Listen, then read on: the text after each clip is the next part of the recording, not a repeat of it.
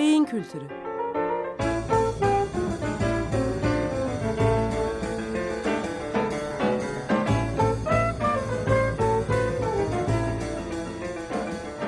Tarihten, sanattan ve edebiyattan örneklerle beyin.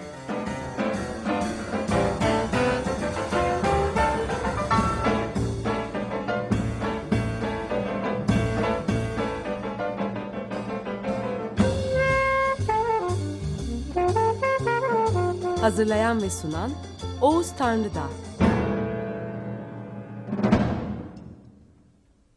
Merhabalar efendim. Beyin Kültürü programına hoş geldiniz. Ben Oğuz Tanrıdağ.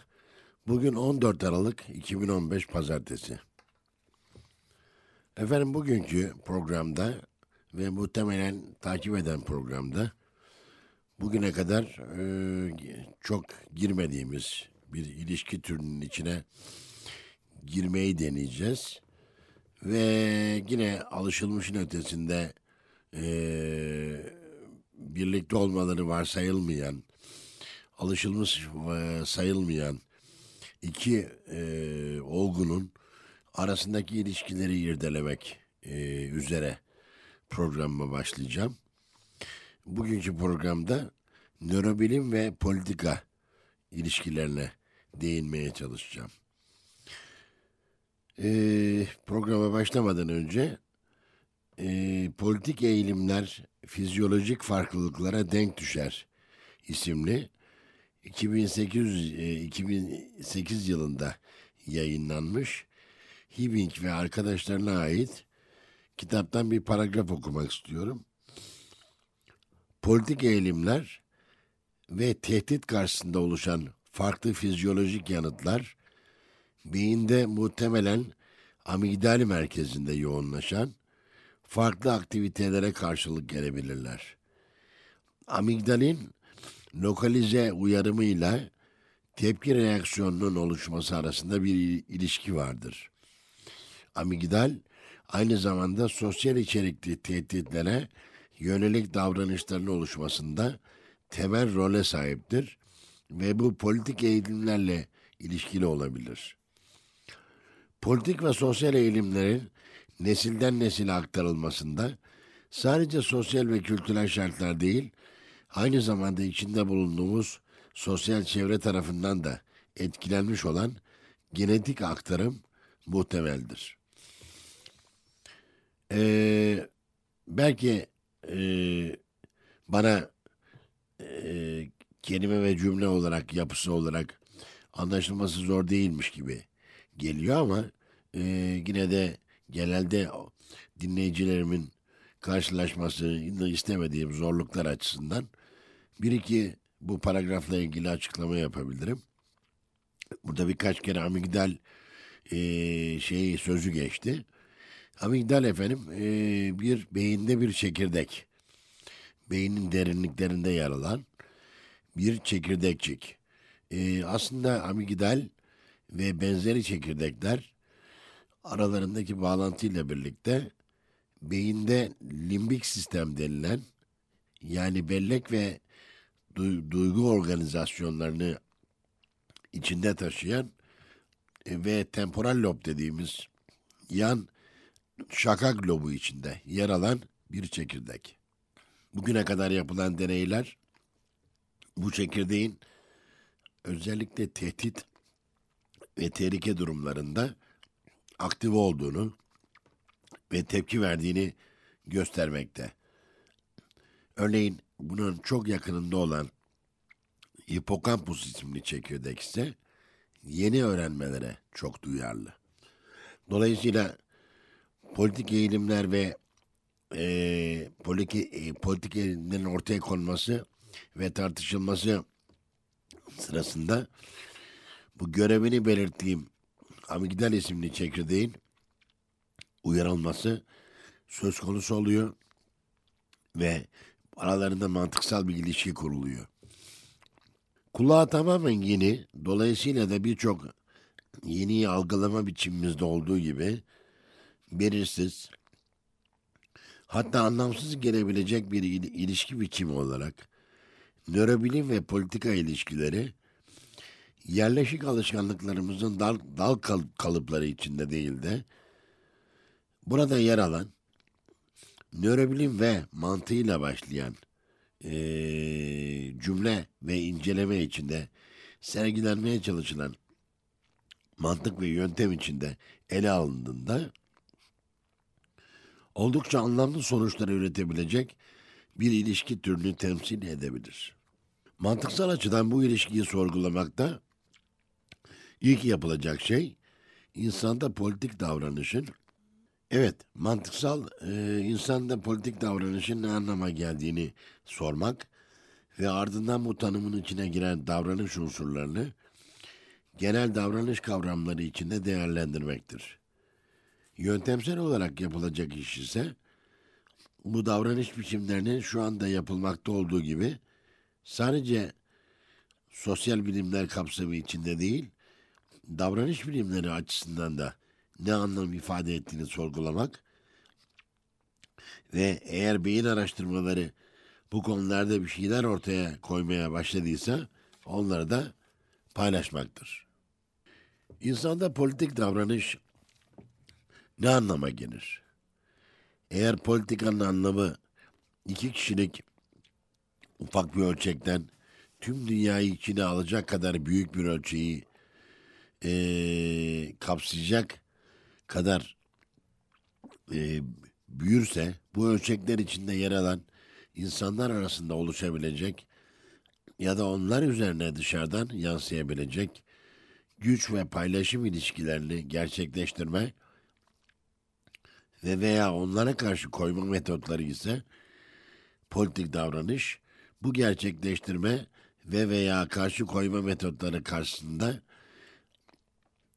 tek tek ve gruplar halinde insanların gösterdikleri tav- tavırların bütünüdür. Konu alışılmış olduğu üzere sadece sosyal bilimler kapsamında ele alındığında belirtilen sosyal ölçekler içinde yer alan insanların devlet, hükümet, politik organizasyonlar vesaire gibi güç ve paylaşım kurumlarına karşı varlıkları etken ve edilgen kategorilerde ancak sosyal biçimde kategorik olarak ele alınır. Bir devletin vatandaşı olanlar ve olmayanlar, bir hükümete taraftar olanlar ve olmayanlar, bir politik organizasyona oy verenler veya vermeyenler, bir ideolojinin taraftarları ve karşıtları gibi. Dolayısıyla belirtilen kategorilerde yer alan insanların politik davranışları da kategoriktir. Bir devletin vatandaşı olma ya da olmama, bir hükümetten yana olma ya da olmama, bir ideolojinin yandaşı ya da karşıda olma, sırf bu kategorilere bağlı oldukları için tek tek insanların politik davranışları haline gelir. Bunun dışında kalanlar ve kategorik olmaktan çok bireysel tavır oluşturmaya deneyenler ne yazık ki her zaman azınlıkta kalırlar. Bunun nedeni sosyal konulardaki kategorik davranmanın gücü ve baskısıdır. Bu olgu diğer bilgi alanlarının evriminde söz konusu olan tarihsel çizginin etkisi altındadır. Bu tarihsel çizgi bilgilenmenin yapılanması ve semantik kurgusu bakımından sosyal bilimler, davranış bilimleri, nörobilim çizgisidir. Bunun anlamı günümüzde sosyal fenomenlerin sadece sosyal bilimler kapsamında ele alınmasının eksik olacağı, bu fenomenlerin sosyal bilimlerden sonra gelişen davranış bilimleri bağlamında ve mümkün olduğunca da nörobilim bağlamında yani beyin bağlamında anlamlarının sorgulanmasının gerekli olduğudur. Bu nedenle politik davranışlardaki kategorik yaklaşımların içinde insanın belirgin hale getirilmesi, diğer bir ifadeyle bu kategorik yaklaşımların davranışsal anlamlarının sorgulanması gereklidir. Bu da politik psikolojiye giriş anlamını taşır. Politik psikoloji, insanların politik davranışlarının neden bu veya şu şekilde ortaya koyduklarını irdeler. Ortada tüm tarih açısından ve güncel açıdan politik psikolojik açıklama gerektiren sınırsız sayıda örnek var. Burada birkaçını almakla yetineceğiz. Önce kronolojik ve kategorik bir bakışla izleyelim. İkinci Dünya Savaşı'nın sonuna doğru yaşanan en önemli olaylardan birisi Amerika Birleşik Devletleri'nin Hiroşima ve Nagasaki'ye attığı atom bombalarıdır. Bu bom bombalar iki şehri de yeryüzünden silmiş ve hemen ölenler de dahil olmak üzere 5 yıl içinde toplam 350-400 bin kişi ölmüştür.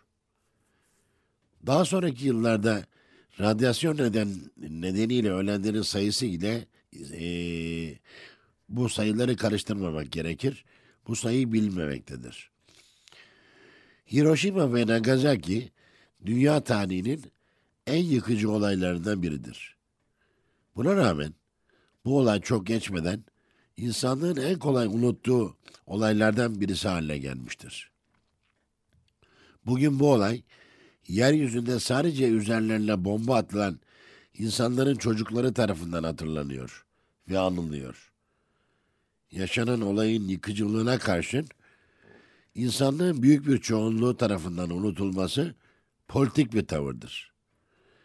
Bu politik tavır bombayı atanların global propagandası sonucu oluşturulmuştur. Devamla 20. 20. yüzyılın en önemli bağımsızlık savaşlarından birisi olan Cezayir ayaklanması sırasında Fransa 1 milyon insan öldürdü. Bu savaşın hangi tarihte olduğunu bilen var mı?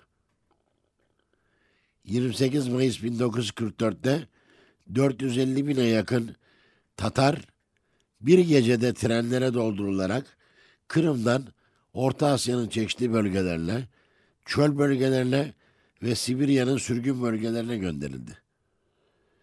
Bu tarih insanlığın andığı bir tarih mi? Ruanda soykırımı, Ruanda'da 1994 yılında yaklaşık 100 gün içinde 800 bin Tutsi ve ılımlı Hutu'nun aşırı uç Hutular tarafından öldürülmesi olayıdır. Katliam, Tutsi destekli isyancı Ruanda Vatansever Cephesi lideri Paul Kagame'ye bağlı olan güçlerle Hutu ağırlıklı hükümetin düşürülmesiyle son buldu. Ardından yönetimden güç alan Tutsilerin ölç bahanesiyle saldırması sonucunda yüz binlerce Hutu komşu Zaire'ye, Kongo Cumhuriyeti'ne sığındı. Fransa soykırımı gerçekleştiren Hutu hükümetinin o dönem içinde en yakın dostu ve destekçisi olması sebebiyle Ruanda soykırımında en fazla sorumlu tutulan ülkedir. Srebrenica katliam, katliamı Bosna, Bosna Hersek'te İkinci Dünya Savaşı'ndan bu yana Avrupa'da gerçekleşmiş en büyük toplu insan kıyımıdır. Bu katliamda 9 bine yakın insan katledilmiştir. Bu gibi olayları tarih kitaplarında veya magazinlerde görebilirsiniz. Ancak hiçbir tarih kitabı bu olaylar sırasında ve sonrasında çoğu insanın bu olayları neden unuttuğunu ve anmadığını ya da kendi etkiini bir parçası haline getirmediğini anlatmaz. Ancak politik psikoloji yoluyla bu gibi fenomenlere karşı oluşan farklı insan tepkilerini anlayabiliriz. Şimdi politik psikolojik bakış açısıyla yeniden bu olaylara bakalım. Bunun öncesinde çıkış noktamız yukarıda özetlenen olayların sonucunda insanların büyük bir bölümünden benzer tepkiler geleceğini varsaymaktır.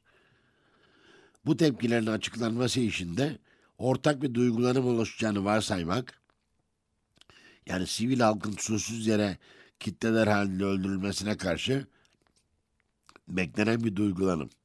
Ve bu ortak duygulanımın ortak bir karar verme mekanizmasını yaratacağını düşünmek, üzüntü, kızgınlık ve öfke yönünde bir karar mekanizması şeklinde çok doğal bir beklentidir. Oysa verilen örneklerin tümünde genel anlamda insanların tepkilerinin çeşitlendiğini ve bu tepkilerin umursamazlık hatta olayın haklı görülmesini bile kapsadığını görmekteyiz. Normal olarak beklenilenle normal biçimde gerçekleşen arasındaki bu derin yarılmanın nedeni ve nedenleri ne olabilir? Bu sorunun yanıtını bulmak ancak farklı tepki gösteren insan gruplarının zihinlerini okumakla mümkün olabilir. Bu zihin okuma işinde ilk yapılması gereken ise tepki gruplarına mensup insanların geçmişte o olayla ilgili olarak ne tür bir bilgilenme, algılama ve bilinçaltı oluşumu içinde olduklarının ya da teknik deyimiyle işleyen belleklerinin sorgulanmasıdır. İşleyen bellek bizim zaman tüneli içinde çalışan belleğimizdir. Ve bu bellek hiç kuşkusuz evrim psikolojisinin bize kazandırdığı önemli bir özelliktir. İşleyen belleğimiz bize geçmişten geleceğe gerçekleşen birçok olay içinden hangisi bizimle, bizim bağlı olduğumuz sosyal grupla yakından ilgilidir, hangisi pek değildir konusunun bilgisini sağlar. Diğer bir ifadeyle işleyen bellek olayları seçerek sosyal bilincimizin epizodik yani öz kimliksel ve semantik yani anlamsal bölümlerle yerleştirir. Epizodik olan bizimle ve bağlı olduğumuz sosyal grupla birebir ilişkili ve savunma amaçlı olarak ilişkili belleğimiz, semantik olan ise olayların sadece kronolojik ve kategorik olarak depolanmasını sağlayan genel kültür belleğimizdir.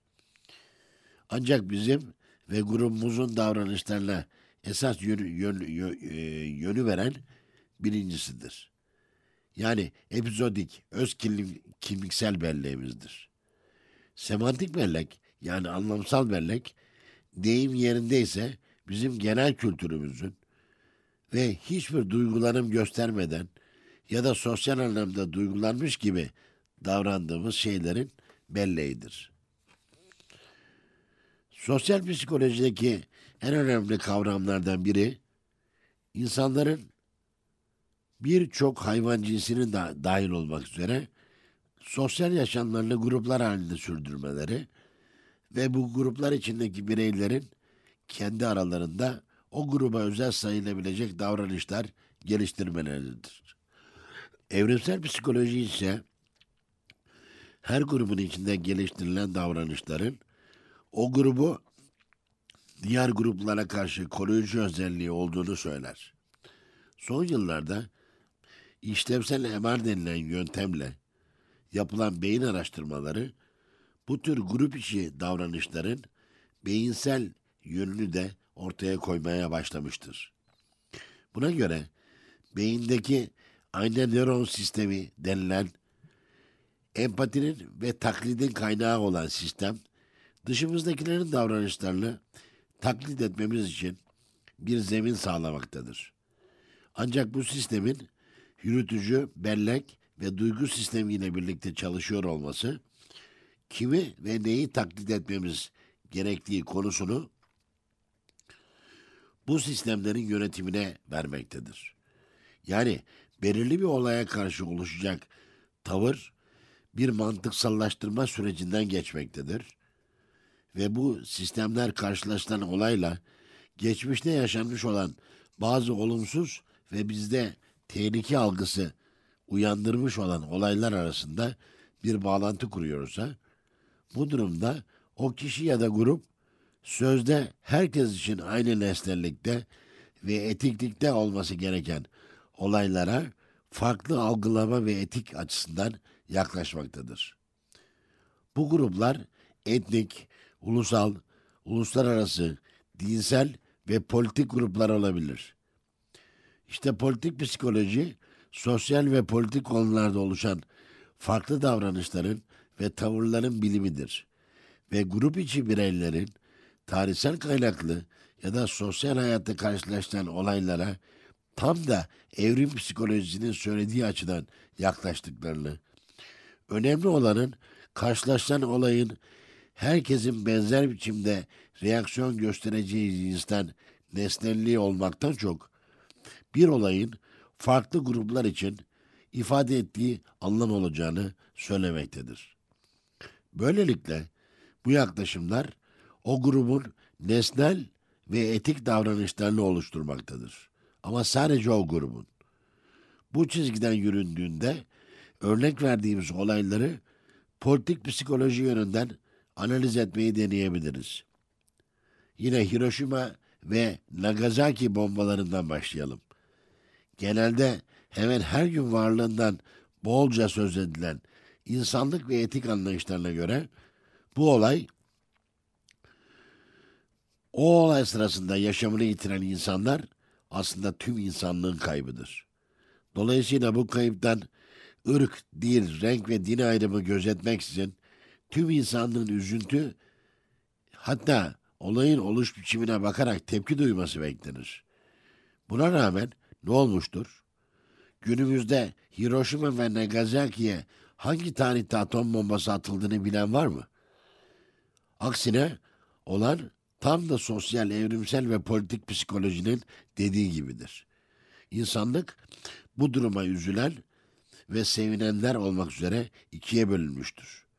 Üzülenler başta doğal olarak Japon halkı olmak üzere tüm dünyadaki barışsever insanların içinde bulunduğu cephe, demokratlar, sosyalistler, gerçek dindarların oluşturduğu insan grupları ve sevinenler, başta pek de doğal olmayan biçimde Amerikan halkının büyük bir bölümü, Amerikan ve müttefik konservatif çevreler ve dünya çapında Amerikan hayranları olmuştur.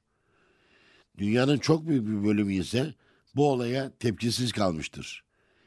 Hiroşima ve Nagasaki olaylarından sonra dünyanın içine girdiği politik psikolojik tepkilere aşağıda alınan birkaç örnek yeterince açıklama getirmektedir.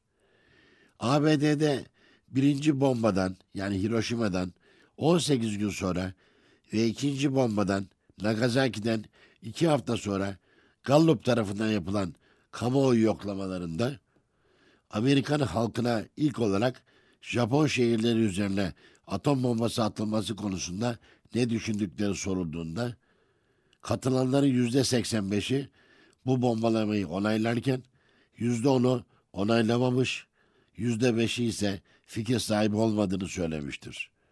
Sonrasında yeni atom bombaları geliştirme konusunda ne düşündükleri sorulduğunda yüzde 69 bunun iyi bir olay olduğunu, yüzde 17 kötü bir fikir olduğunu, yüzde 14 bir fikre sahip olmadığını belirtmiştir.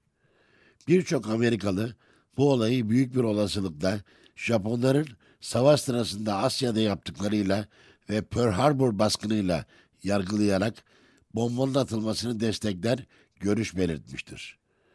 Bu olayın genel anlamda Japonya dışındaki dünyada ne gibi tepkiler oluşturduğu sorusunun yanıtı da kafa karıştırıcıdır. Ve Amerikan halkının sergilediği e, tavırların benzeri o kadar sert olmamakla birlikte benzeri eğilimler sergilenmiştir. Değerli dostlar, bu hafta bu analizlerin e, yapılmasına e, ara vermek durumundayım. İyi haftalar diliyorum. Önümüzdeki hafta kaldığımız yerden devam edeceğiz. Beyin kültürü.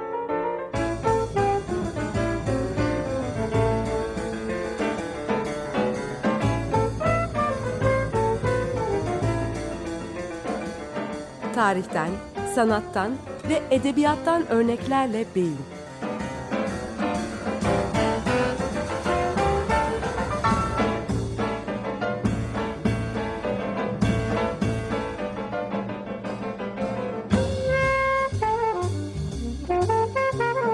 Hazırlayan ve sunan Oğuz Tanrıdağ. Açık Radyo program destekçisi olun. Bir veya daha fazla programa destek olmak için 212 alan koduyla 343 41 41.